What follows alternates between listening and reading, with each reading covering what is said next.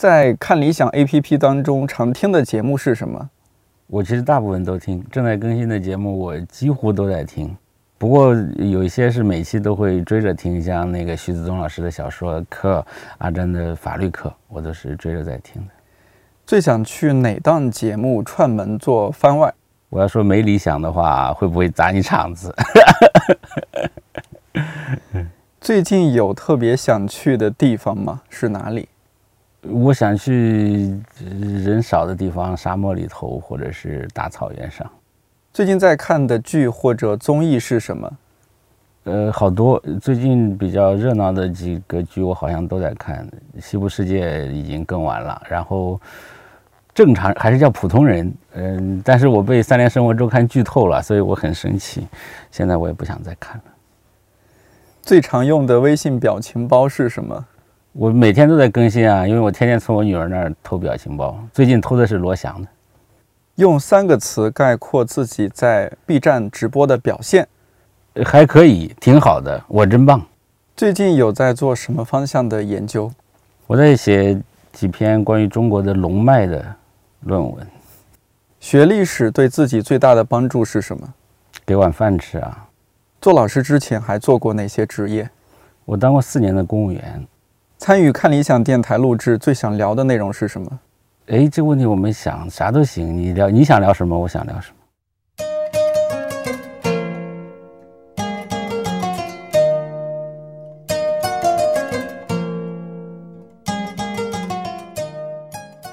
看理想电台，我是颠颠。这期节目起码迟到了半年，因为去年年底我就和嘉宾段志强老师约着要录一期电台，聊的主题当时就半开玩笑半认真的定下来了。历史声优的自我修养，可惜因为疫情，段老师来北京的时间一拖再拖，而我们俩也都不愿意线上录制，坚持要面对面聊，所以直到六月初，段老师终于能来北京，我们才录制了这期电台。可能会有很多朋友纳闷，段志强何许人也？官方一点介绍，段老师是复旦大学文史研究院的副研究员，现在也是看理想从中国出发的全球史系列节目撰稿人之一，同时也是转述人。那从中国出发的全球史又是一档怎样的节目呢？简单来说，它是由复旦大学的葛兆光教授和道长共同策划，分六季上线，有十多位各个领域的专家学者分别撰稿。从中国历史的角度、问题和视角去看全球，内容当然是这档系列节目最核心、最重要的部分。但不得不说，段老师的转述让这档很可能板着脸的节目妙趣横生。听友一等说，作为一名中学老师，非常羡慕段老师迷人的嗓音，和佩服段老师能让人专心听下去、听完又不觉得累的讲话技巧。说实话，我和同事之前对段老师完全不了解，但节目上线之后，不少同事都变成了段老师的迷弟迷妹，甚至另外几位主讲人，比如陶朗哥、詹青云，也成了段老师的粉丝。因为能把历史讲得兼具学术和幽默，并不容易，更何况段老师需要转述的稿件又常常出自他人之手，逐渐的，段老师被我们称为看理想最强历史声优。这期电台，我们俩按照原计划聊了聊关于声优的自我修养，也听段老师讲述了一些节目的幕后故事，以及他对所谓知识付费的看法。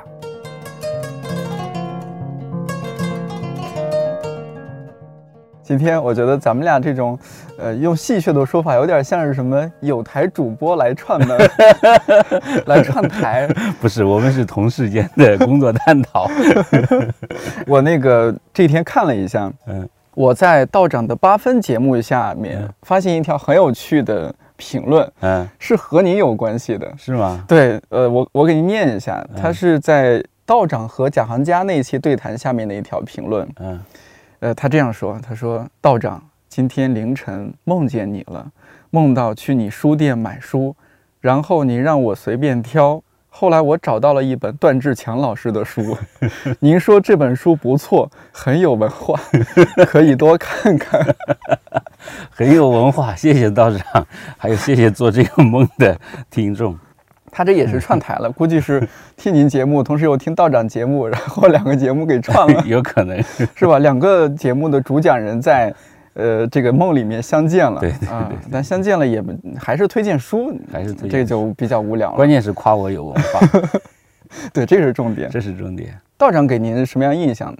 太有文化了。哦，会有这样的感觉。对我跟他说话很有压力的，有吗？上次我们吃饭，我觉得还还好啊。那我当然强装镇定了，我总不能露怯吧？但是实际上是强装镇定的，因为道长实在是懂得太多了。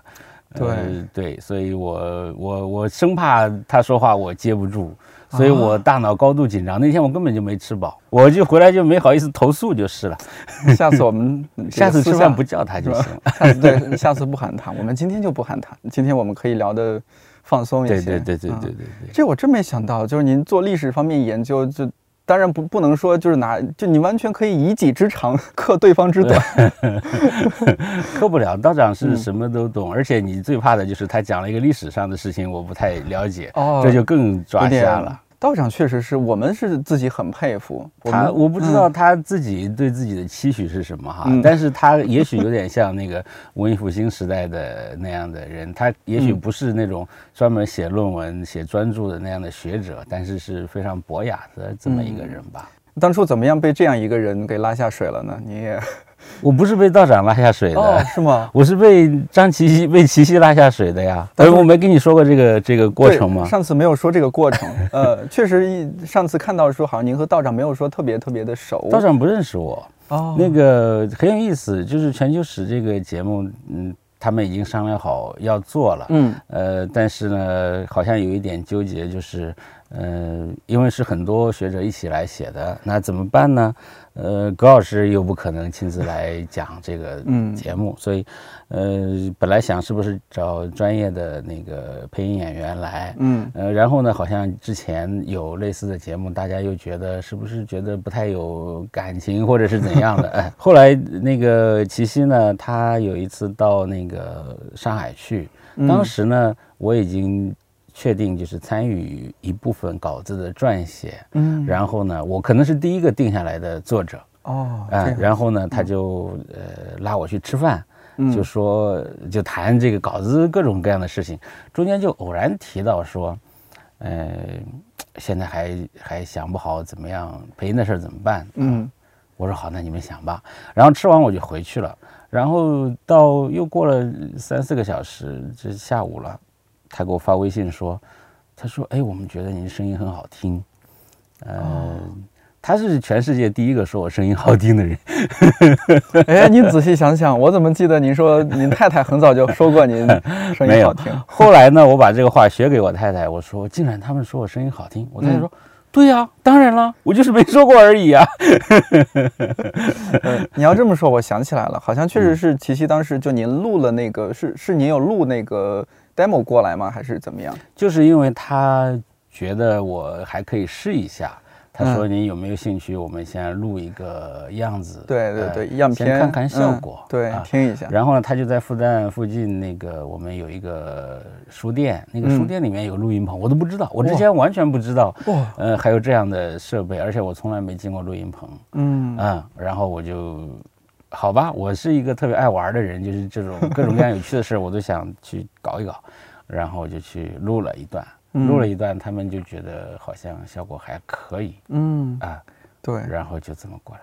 我唯一觉得有点压力的就是，有时候嗓子不太好，嗯啊，所以我觉得对不住大伙儿，因为那声音如果是嗓子有问题的话，听出来听上去可能有点受折磨，对，有点沙哑。唯一的就是这个。我听人家那个专业的配音演员，就是永远保持一个稳定的、稳定水平的发挥，对吧？但是这个我做不到。我这方面还是有一些心得。哎，对对对对，我愿闻其详。哎呀，您客气，我愿意分享一下。就是因为我也不是专业学这个，就是也是自己试。嗯。呃，首先第一个克服的问题就是声音容易呃，就是沙哑呀，或者怎么样。这个主要就是少说话。不需要你说话，不需要工作说话的时候呢，尽量少说。那这我肯定做不到，我是个话痨。平常那个聊天聊开心了，我都是经常会被我老婆拽着，哎，差不多，差不多，是吗？那那还有一种情况就是可以多喝水。呃，就是时不时的抿点儿啊啊，就保持这个嗓子呀、喉咙呀湿润一些。哎，这这个会有帮助哦。上次你给我推荐的龙角散还真挺有用的。哎，你哦，因为我我那天忘了给您拿了。哎，没事，我已经买了一箱，是吧？我买了一小箱子，然后有一半放在家里头，有一半放在办公室。对，那那个挺管用。你看那个李佳琦，他做主播也是吃那个，就好多人保护嗓子都是用那个，那个确实很有效。我也时不时的来一颗。其他另一个问题，我觉得很多主播会面临，但是您一上手就真的是天赋异禀。啥？就是这个在节目里面那种放松的状态。我早期做节目可是没少被我们那个总监骂，也不能说骂，就是说，就是说你放松啊，你要放松，就确实是容易一对着这个话筒啊、麦克风啊，就容易起范儿。好，我们今天来说一下这件事情。哦哦哦哦，就不自觉的，不知道为什么。哎，我这个事情起初特别困扰我，我后来想各种野路子办法，就野生主播嘛，就想野路子办法。我我尝试过什么？我想起周润发发哥，嗯，他这个人啊，他一咬牙签儿，整个人气场就变了，我感觉就人就松弛下来。那我也试一下，我就咬那个牙签儿，结果呢？咬着牙签儿去读那个，真放松了，特别神奇。就觉得自己内在有点吊儿郎当了，哦，然后就放松下来了。呃，但当然也有有时候会喝点酒，喝酒然后 有点微醺，哎，也也是一种办法。这是另外一种，对。但是您完全不存在，因为我不靠这个吃饭呢。这个说的好说不好，我其实对我来说影响不太大，对吧？大家夸夸我，我挺开心；大家不夸我呢，其实我照样过。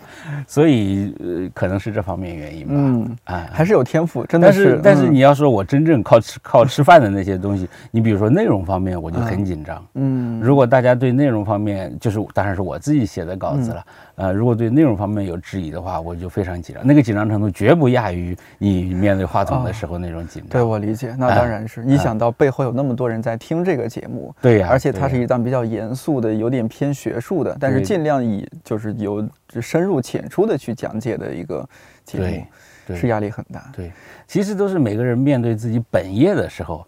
和面对自己副业的时候态度是不一样的，有道理啊，对对，所以你赶紧把主播变成副业就好了。哎呦，这那我主业干嘛去？摆 摆摊儿？对对对对，太好了。有一点啊，我还想向您学习学习，就是。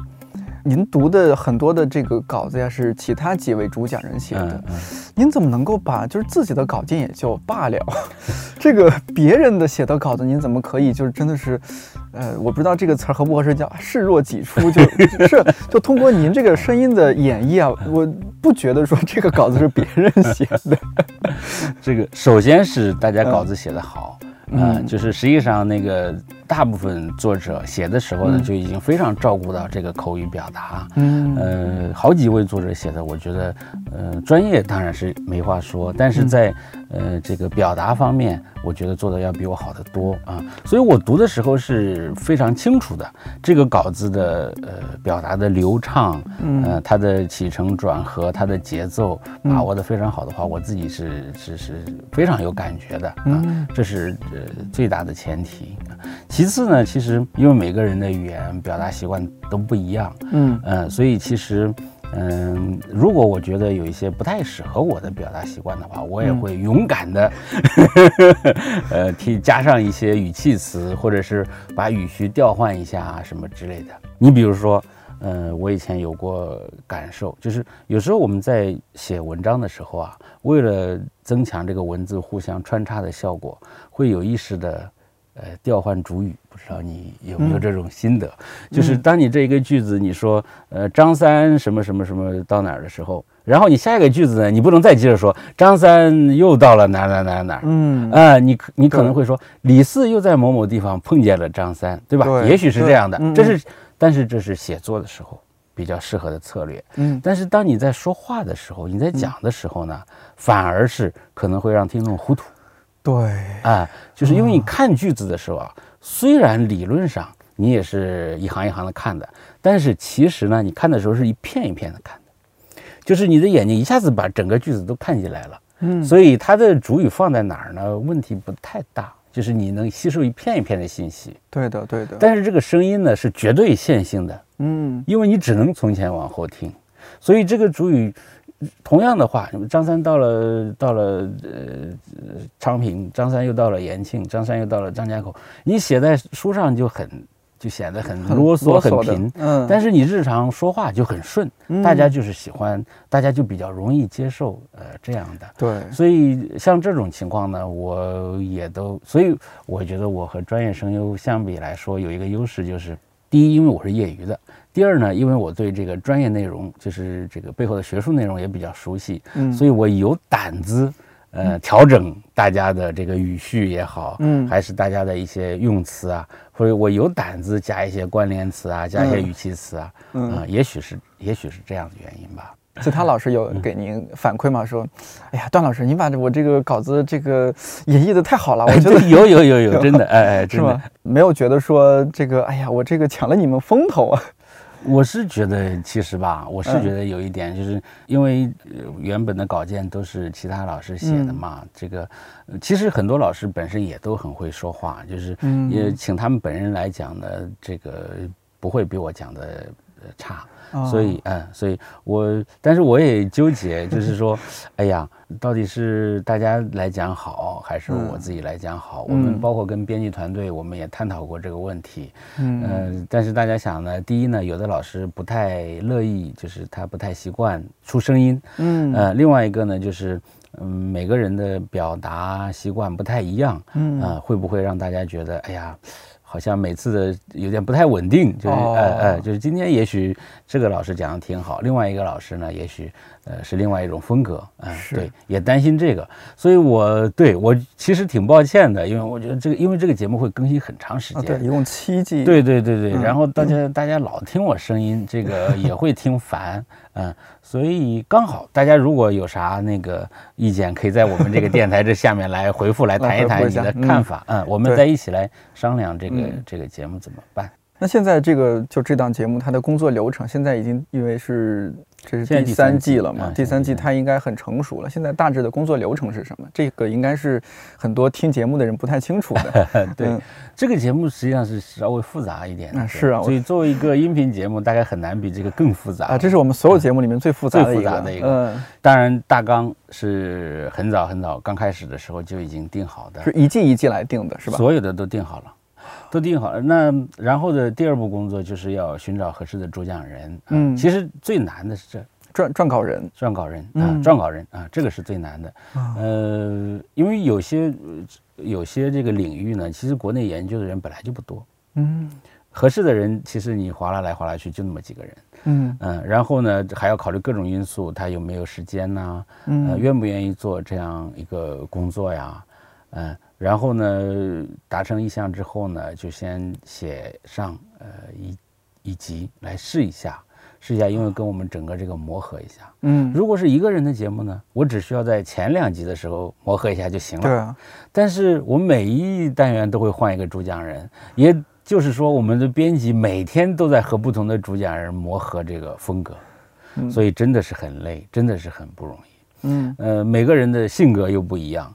每个人的沟通习惯也不一样，每个人的表述，其实真正你讲后面的学术知识、学术观，那个反而是在具体操作当中啊，那个反而是呃，就是没有那么麻烦的事情，因为大家都是学有所长，最多是我们呃会会提醒一下，就是主编呢，呃，策划人会主会提醒一下这个撰稿人啊，就是说我们希望强调，嗯啊，从中国出发的。这样一个视角，嗯，所以也许希望那个撰稿人呢，能把重点放在某几个方面，呃，最多也就是这样。但是那个语言的风格这一系列的方面，可能是，呃，工作量比较大的。后期可能编辑要改，然后到最后您这儿转述的时候，您这个是这样，这个改的过程更复杂了。就是撰稿人把稿子稿子拿出来，是编辑先拿到，先改一遍啊，然后送给道长。啊，然后道长拿了再改一遍，嗯，改完了就又反馈回呃撰稿人，嗯，撰稿人再根据这些意见再调整一下，嗯，然后把这个稿子再拿到葛老师那儿，嗯，啊，葛老师再改，改完之后呢，再反馈给这个撰稿人，呃，撰稿人再改，然后最后到我这儿。到我这儿我就不反馈了，因为我这最多就是加点水词儿，所以我就自作主张，然后就最后就把这个稿子播出去。哦，您您录完了，然后在这边。戴安娜，那戴安娜和牧童再把这个稿子再就剪辑啊，然后包装啊，再做出来。对对对，但可能他们改的时候，他们也也还要，比如说删减一些东西啊什么的。他们在之前已经至少过过两遍手了。哎呀，我记得我一开始的时候，那个因为前几前几个单元都是我写的嘛，嗯啊，所以这个流程呢也是刚开始慢慢磨出来的，大家都是按这个。尤其第一季磨合的是。对对对对，打下了深厚的基础和革命友谊。其实一开始的时候是最痛苦的，一开始是最痛苦的。你知道我第一讲我们不是讲人类起源吗？嗯啊，原来我写的稿子写了两万多字，呃，然后呢，后来大家商量商改，哎呀，觉得这个是不是就是不太适合我们音频节目活泼的风格？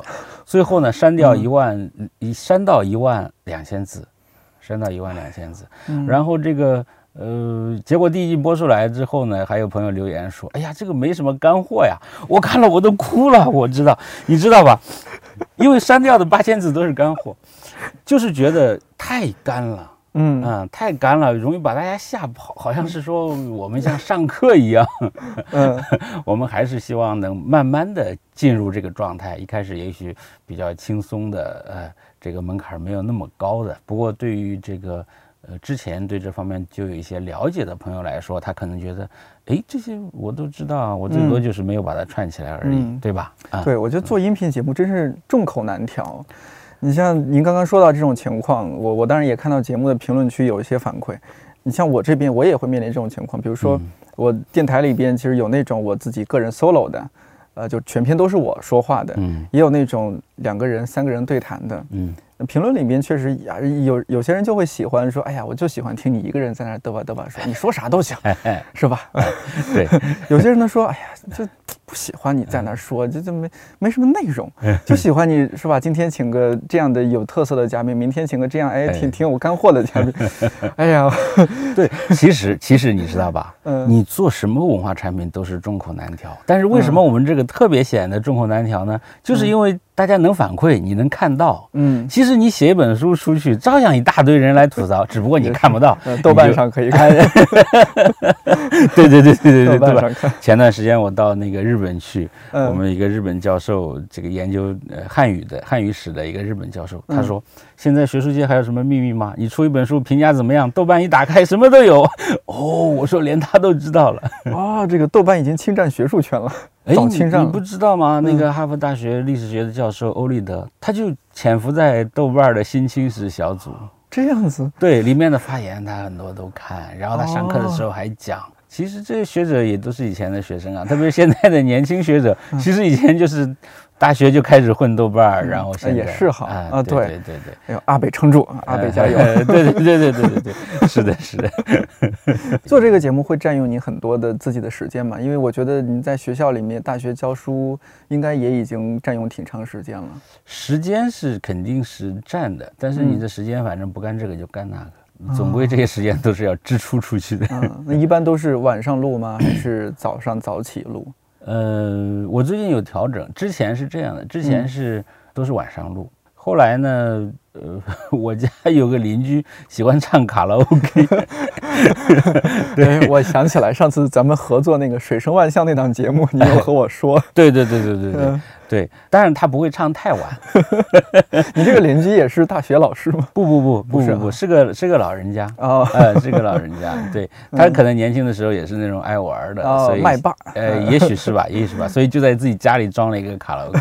但是很很有趣，我们在小区里面，就是在外面听不到他唱歌很大声音，但是这个声音通过楼板传的就特别明显。嗯，所以我我这些。呃，天呢，我节目都是在办公室录的，就是我早上到办公室，因为疫情期间办公室反而变得非常安静。哦，对哈，嗯，就嗯，人也少，人也少啊。以前呢。办公室人多的时候呢，我会到我们一个小会议室，就和我们这个录音棚差不多大。嗯，然后那时候琪琪告诉我的秘诀，他说你要拿一个能吸音的东西，软和点儿。哎，对对对。然后我刚好我有一个毯子，我办公室睡午觉的时候用的毯子啊，嗯，然后我就把那毯子铺在那个会议桌上。然后就在那儿。嗯，哎呦，大家都是这么过来的。其实对，我们这今天咱们这个生活条件提高了，这个有录音棚了。今天是忆苦思甜会。我早期录电台也是啊，就到处找那个办公室，没人的办公室，甚至经常是等所有同事都下班了，可能都八九点了，我在办公室录。其实如果是在一个自然环境下，反而不用这么复杂了。啊，就是你看我们我我们这个节目，就是全球水这个节目，有两次是在自然环境下面录的音，嗯，然后大家都觉得这样挺有鸟叫，有蝉鸣，还有什么什么这样的声音，嗯，还挺好。你好，这里是从中国出发的全球史，呃，现在是二零一九年八月六日。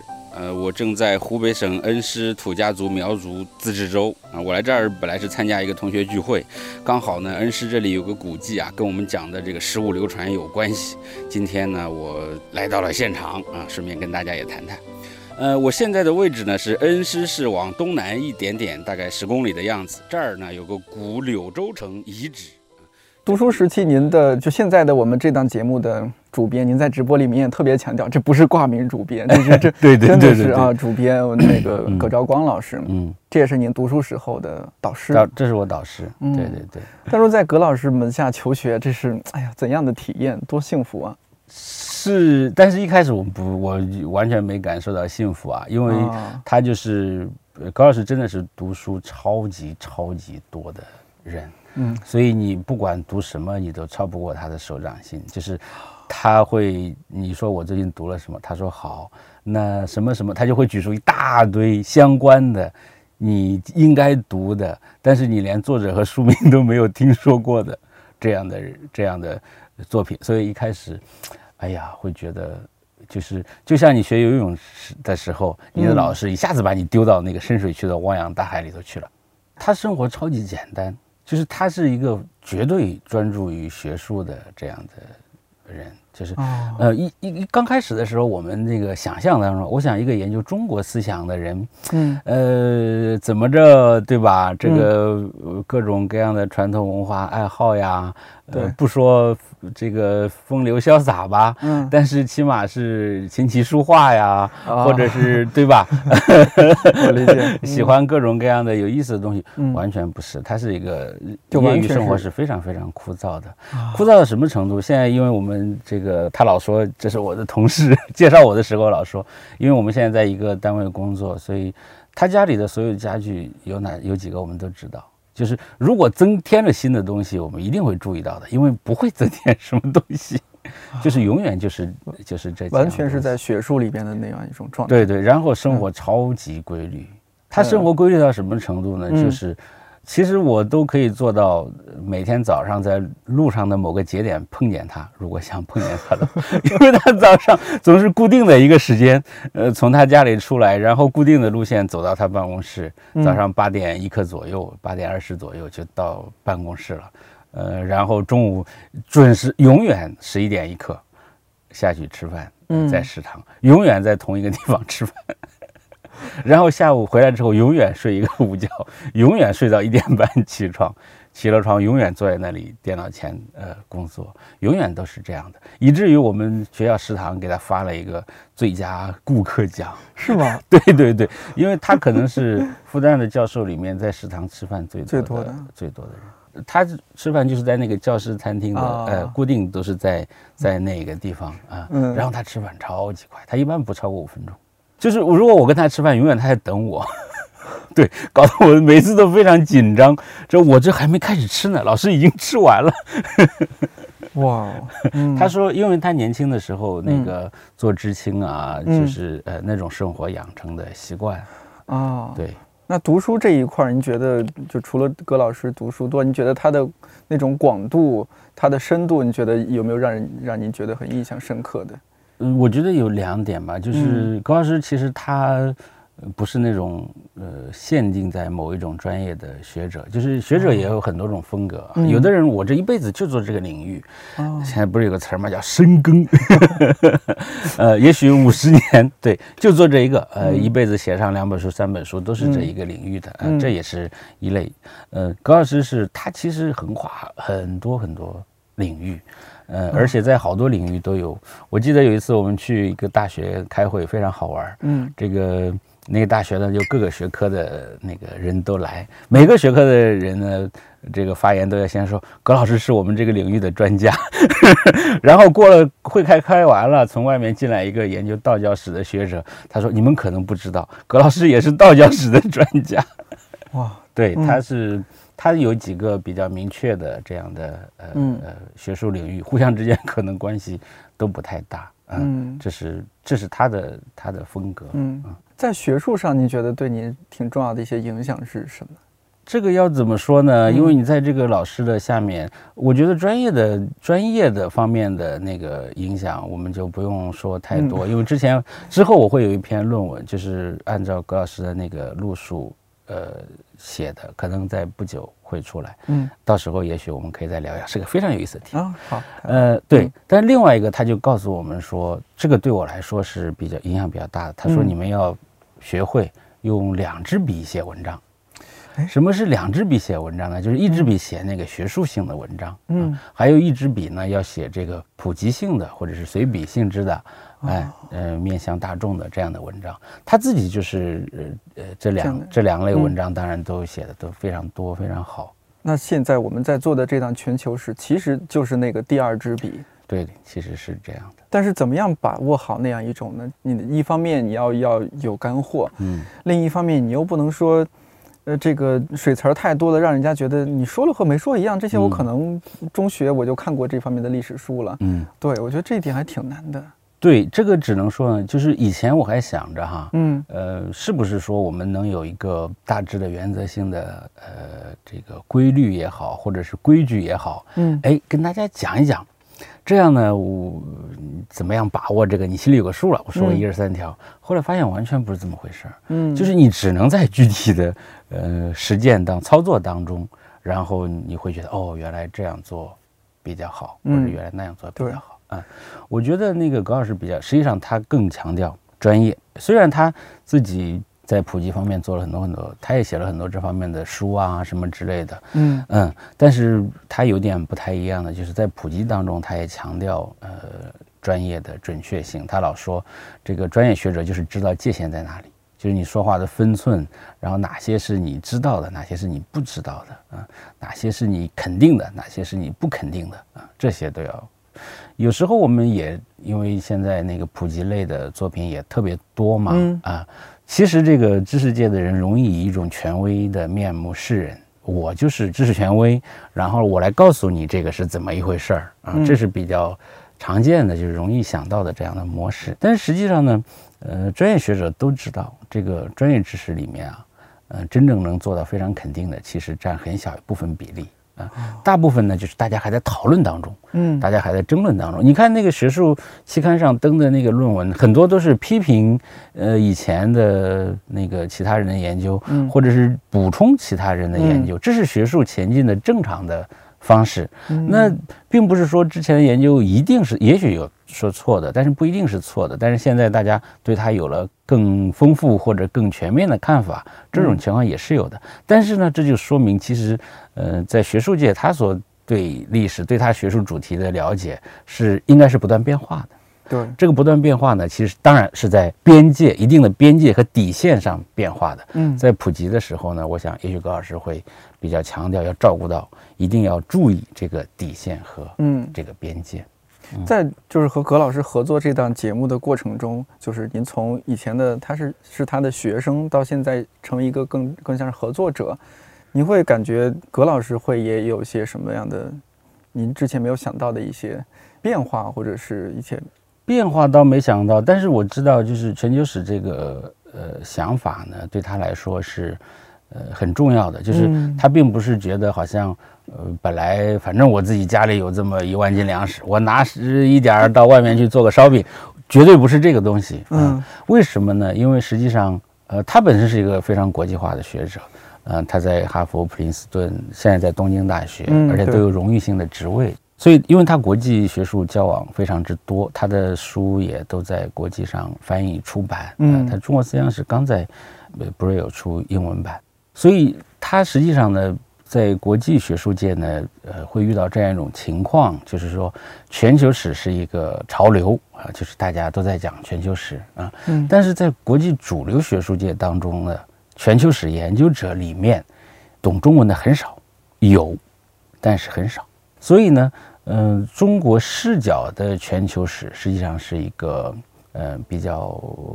也别说比较少见吧，就是目前还没看见有这样系统性的作品啊，所以呃，他呃答应或者是呃想要做这样一个节目呢，也有这样的考虑，嗯就是就是我们并不是说我们写出来就完全给我们这些读者看听，不是这个意思，我们还希望能把这个拿出去，拿到世界上，拿到这个全球学术界的。这个讨论场里头去啊，大家看一看，从中国出发的全球史是个什么样子？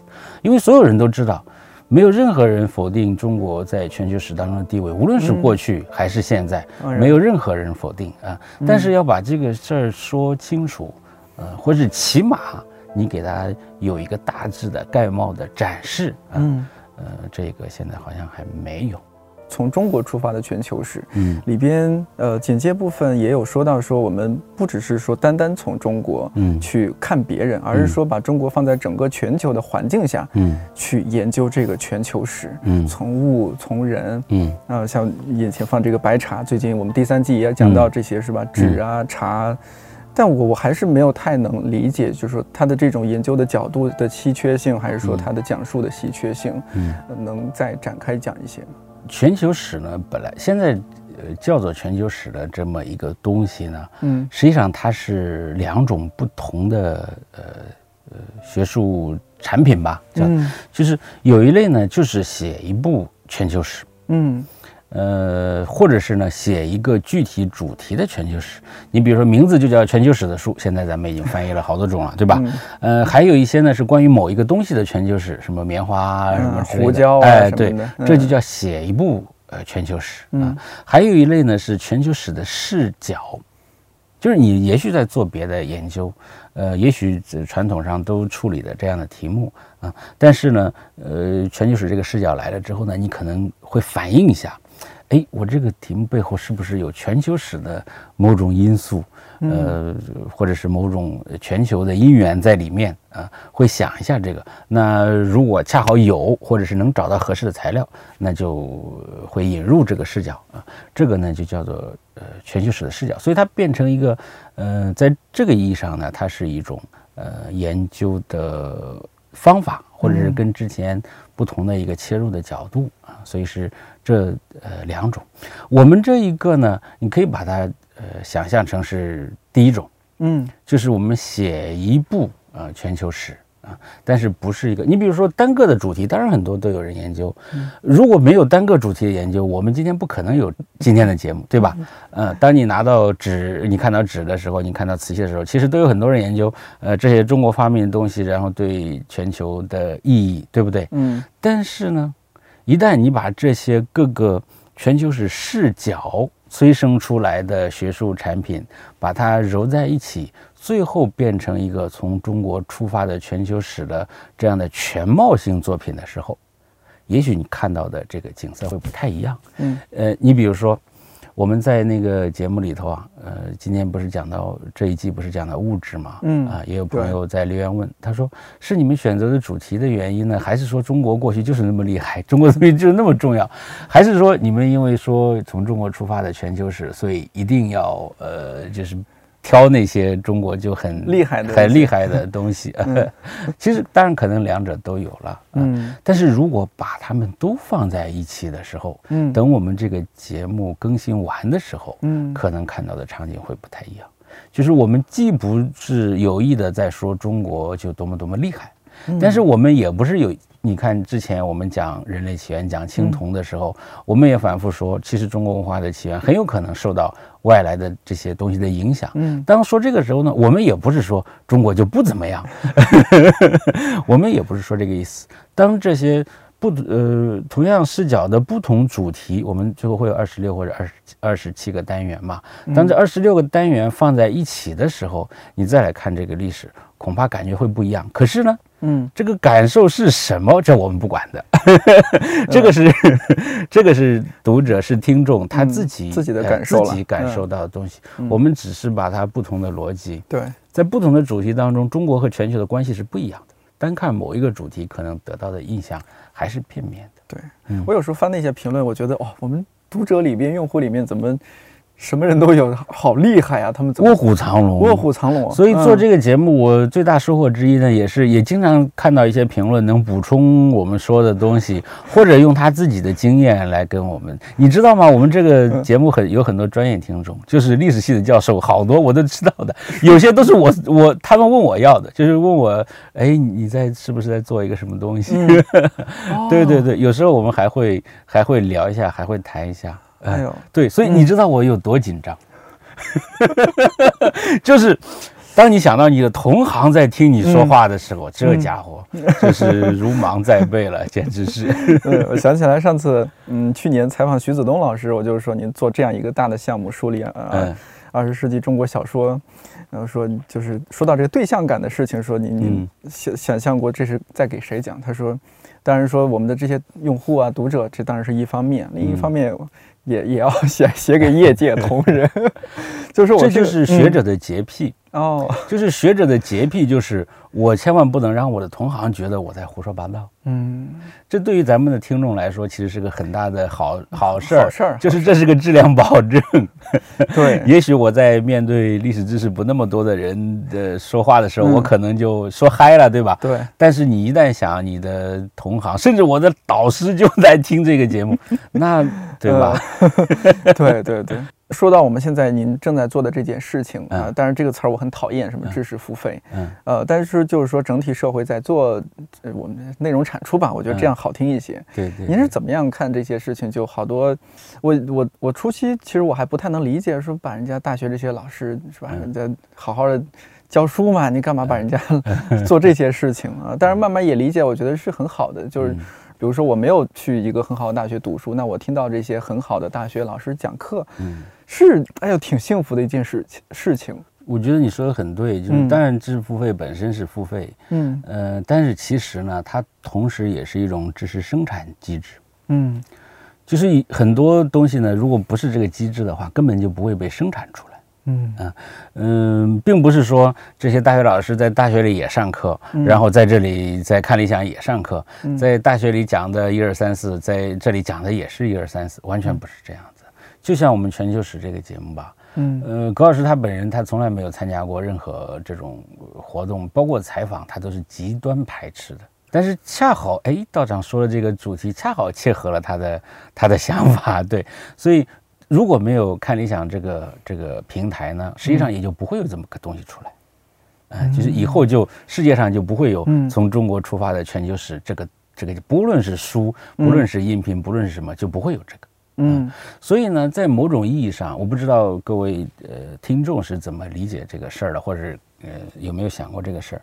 其实某种程度上呢，包括各位产出的这些学者，包括你们这些平台，包括听众，某种程度上是一个知识共同体。嗯，大家呢实际上在这里构成了一个一个一个生产和说是消费，我想应该也没问题。生产和消费的这样的一个完整环节，可是这个东西呢是呃无中生有的。是无中生有的，如果没有没有这个机制的话，就没有这一大套 东西了。嗯，对，所以呃，所以我觉得这挺好。当然，支付费是很早就有的啊。那当然，我研究思想史的那个，经常会看一个好玩的，就是黄宗羲。嗯，清初的明末清初的黄宗羲，他有一帮好朋友吕留良啊什么，但是后来就 就就吵架吵起来了。没吵起来之前，呃，因为明朝亡了，然后他们都活不下去，怎么办呢？他们就写一个卖艺文，卖艺文就是我们这帮人小团体，我们要卖艺，然后明码标价。呃，做一首诗多少钱？呃，写一个墓志铭 多少钱？这不就是知识付费吗？当然，后来他们就没卖出去，所以过了两年，他又写了一个反卖译文，不卖了，没人买。可那个时候没有这个网络，所以。但是另外一还有一方面呢，就是我也觉得呃很重要的，嗯，就是呃，大家都知道这个呃，我们现在国家这个知识生产的环境啊，那知识付费这方面呢，相对来说，因为它是音频为主嘛，嗯，哎，音频为主，它不像那个写在纸上的那样，呃，就永远会留在那里啊，对，所以这个环境呢，相对宽松。这些也许呃大家意识不到，但是在那个创作者这里是非常非常清楚。哎，我们这个 非常的是非常非常清楚的。对对对，所以呢，我觉得大家也要珍惜，也要珍惜。包括看理想，我每次跟编辑小朋友们聊天，我都说要好好活下去啊！我公司能不能撑得下去啊？是对对对，这是一个很大的问题。但是这对于这个呃听众来说呢，其实是，呃难得的，其实是难得的，因为你看到的那个书，如果你跟那个做书的编辑聊这个事儿的话，那恐怕都是一肚子苦水。你看到那个书呢，已经经过了很多很多次打磨，把所有的刺都已经磨得差不多了。我们这个呢，也许还能剩几根。还有一个我觉得呃很有意思的事儿呢，就是。嗯，知识付费呢，它的听众是有门槛的。嗯，哎，我觉得反而是这个对于作者来说，这个是很重要的。嗯，呃，我在微博上看见一个呃很有名的老师，北大的老师，他说他曾经有一次机会，就是也有平台希望把他的那个节目就公开免费的，当然是平台会会支付他一部分费用，付他很多费用。然后，嗯，他想了一下，觉得还是不要。嗯，为什么呢？他就是觉得，嗯，其实还是希望能愿意听我的，能觉得我说话有价值的人，嗯，可能付一点点钱，嗯。啊，然后呢，我们就是好像大家有某种共识一样的，嗯，好像有某种呃默契入会，对对对对，好像是这样的，嗯，他反而不太喜欢那种就免费，虽然那样的传播要远远要广于这个，对他来说，可能物质上的收益也要远远大于。这样的形式，哎，这样的形式，但是他觉得，呃，好像是还是付费的形式更好一些。那我也觉得，就是，嗯，实际上看理想平台的互动氛围是非常非常好的，嗯，是非常非常珍贵的，包括八分下面。八分经下面经常吵起来，公共讨论空间啊，经常吵起来。嗯，但是哎呀，能吵架也是一个很幸福的事情。是，大家只要不是说那种低一级的吵架，而是说有内容的吵架，我觉得这种是非常有价值和有意义的。对对对对，让我怀念起微博刚 BBS 时代，你还你还是太年轻了。对 BBS BBS 时代，那个我没有经历过，但是我 我我看过很多人写的回忆文章，极其怀念那个时候的吵架。对呀，嗯，对呀，对呀，对呀，对呀，所以这就是。呃，我一直想想想象的一个知识共同体，嗯嗯，其实不是说单方面的我来那个告诉你什么东西，你看大家也在不停的反馈，在不停的告诉我东西，嗯，然后呢，我也在不断的调整啊、吸收啊，什么什么呃这些，我也觉得很有意思呀，嗯，很有意思呀。呃，您您怎么看待现在这样的一些知识分享、知识传播的这样一种形式？除了刚才你说音频，我觉得现在有更多嘛，还有视频啊什么的。B 站你也是这个经历过了，对对对对对，嗯，对，您您您怎么看这些？我觉得形式越多越好，是吗？啊，当你说某个新形式很好的时候，你并不是在否定旧的形式。嗯，你比如说，当我说，呃，我们这种和大家随时沟通、随时改变形式都很好，我并不是在说那种关起门来三十年潜潜心某一个主题，呃，不管大众接不接受，他就是要写他这个，并不是说那种不好。嗯。也许那种写出来最后是永久经典，可以传之后世。也许我们这种随时这个修补的，可能是，呃，也许它有生命力很短，但是也有可能是反过来的。嗯，这个世界是很难说的，就是它是不是有生命力，实际上是后面的历史决定的，对，不是现在我们怎么样生产它决定的，对吧？那从我的角度来说，我就觉得不管是什么样的形式，越多越好，越丰富越好。大家选择也越多，无论是生产者的选择，嗯，你知道，对于一个生产者来说，也许用某一种形式他生产不出来，但是用另外一种形式他就生产出来了。也许你让他关起门来让他写书，他就是不乐意写，嗯，但是你让他上圆桌派侃侃而谈，他就是对吧？可以说的天花乱，我是在正面的意义上说天花乱坠这个词的哈。但是他就是可以说的很好，然后大家觉得哦也很有道理，呃，然后也能影响到大家。嗯嗯，所以我觉得形式越多呢，其实越适合多元化的生产者。徐老师也是，我们那那次聊天，他也就特别注重说，比如说这种参与节目，嗯。对他来说，他说这个你背后他是有学术价值的，因为你在讨论一些严肃的事情的。其实阳明学就是这样的哦，就是王阳明的学生嘛，嗯，就是大量的在社会上发言，嗯，他可能不是做专业的事，他的学生里头有文盲，不认识字，嗯。啊，然后有地位非常低的，然后有很多学生就在社会上发言，做各种事务，然后他留下来的书呢，就是他的语录。就是不是说我写一个作品，而是说他的学生把他说了什么就记下来。这样的人在思想史上研究非常多，他们都是思想史上非常伟大的人物，你知道吧？所以，所以多说话还还是有价值的。你要你要说到这儿，哎呀，我我突然想到一个问题，这个你从呃历史学者的角度。呃，如果说给我们现在做做的这个看理想电台啊 定个位，呃，倒不一定定位啊。比如说你提一些建议的话，就是说，因为我在利用这样一种形式，其实我我我觉得我我们在做选题什么，也不是说聊些有的没的，其实还是有有一些想法在里边的。嗯，您从您的这个历史学者的 角度，能够对这样一个电台，您有一些什么建议？我觉得现在就很好啊。你知道历史学有个啥毛病吧？嗯，呃，就是他他非常害怕干预。嗯，就是他是一个观察者，嗯，就是他过，因为他看的都是过去的事情，都是他干预不了的事情，所以他总是喜欢观察这个是过去是怎样怎样的。到现实生活，他也是这样，他喜欢看这样那样的，很少有严肃的历史学者经常出来指手画脚说这个社会应该怎样，应该怎样，应该怎样。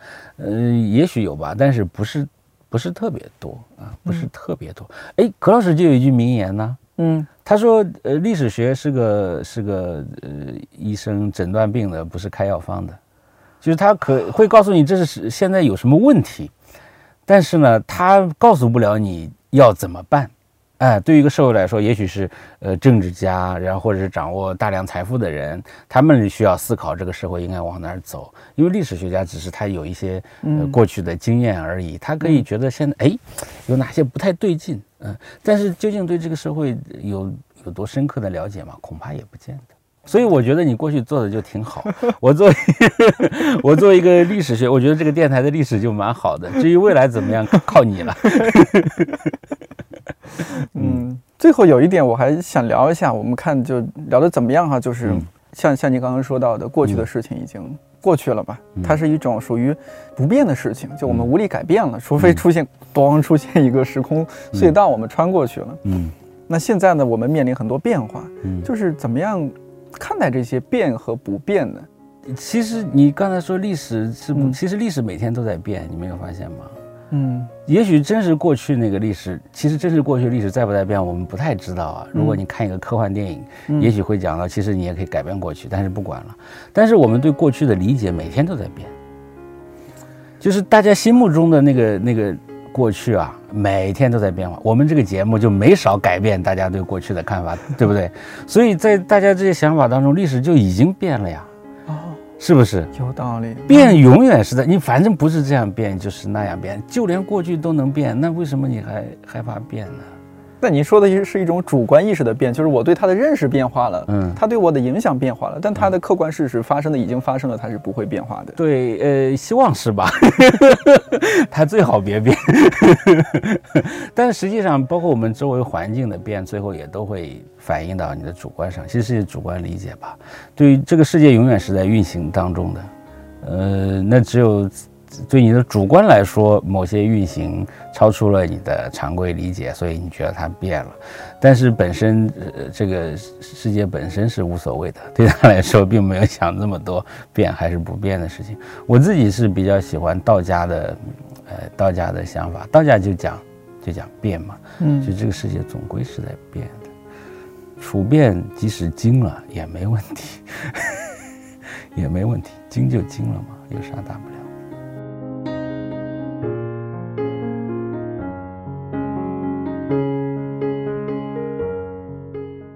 从中国出发的全球史这档系列节目相对来说还是比较重的，有可能不是每个人都感兴趣。如果是比较年轻的朋友，我建议可以先去看理想 APP 当中听一下《开学七问：我们今天需要的人文素养》这档节目。七位主讲人分别从七种学科角度探讨人文素养这回事儿。段老师讲的是学历史能够让我们避免重复的错误吗？那期我至少听了三遍，每次听都感动得不得了。另外一档特别推荐的是我作为音频编辑参与制作。由段老师主讲的音频节目《水声万象：水与中华文明的历史细节》，这档节目有金主买单了，所以大家可以免费听。很多知识，但也有很多故事，所以听起来会很放松。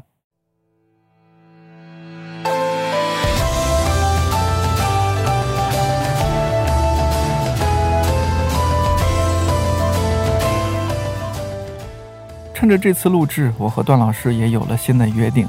下次他来北京，我们再聊点别的。你要是有想听的内容，也可以给我们留言，说不定会收到段老师的惊喜回复。二零二零年的下半年开始了，希望下半年对我们好一点。感谢您的收听，看理想电台，我是颠颠，祝你早安、午安、晚安，我们下期再见了。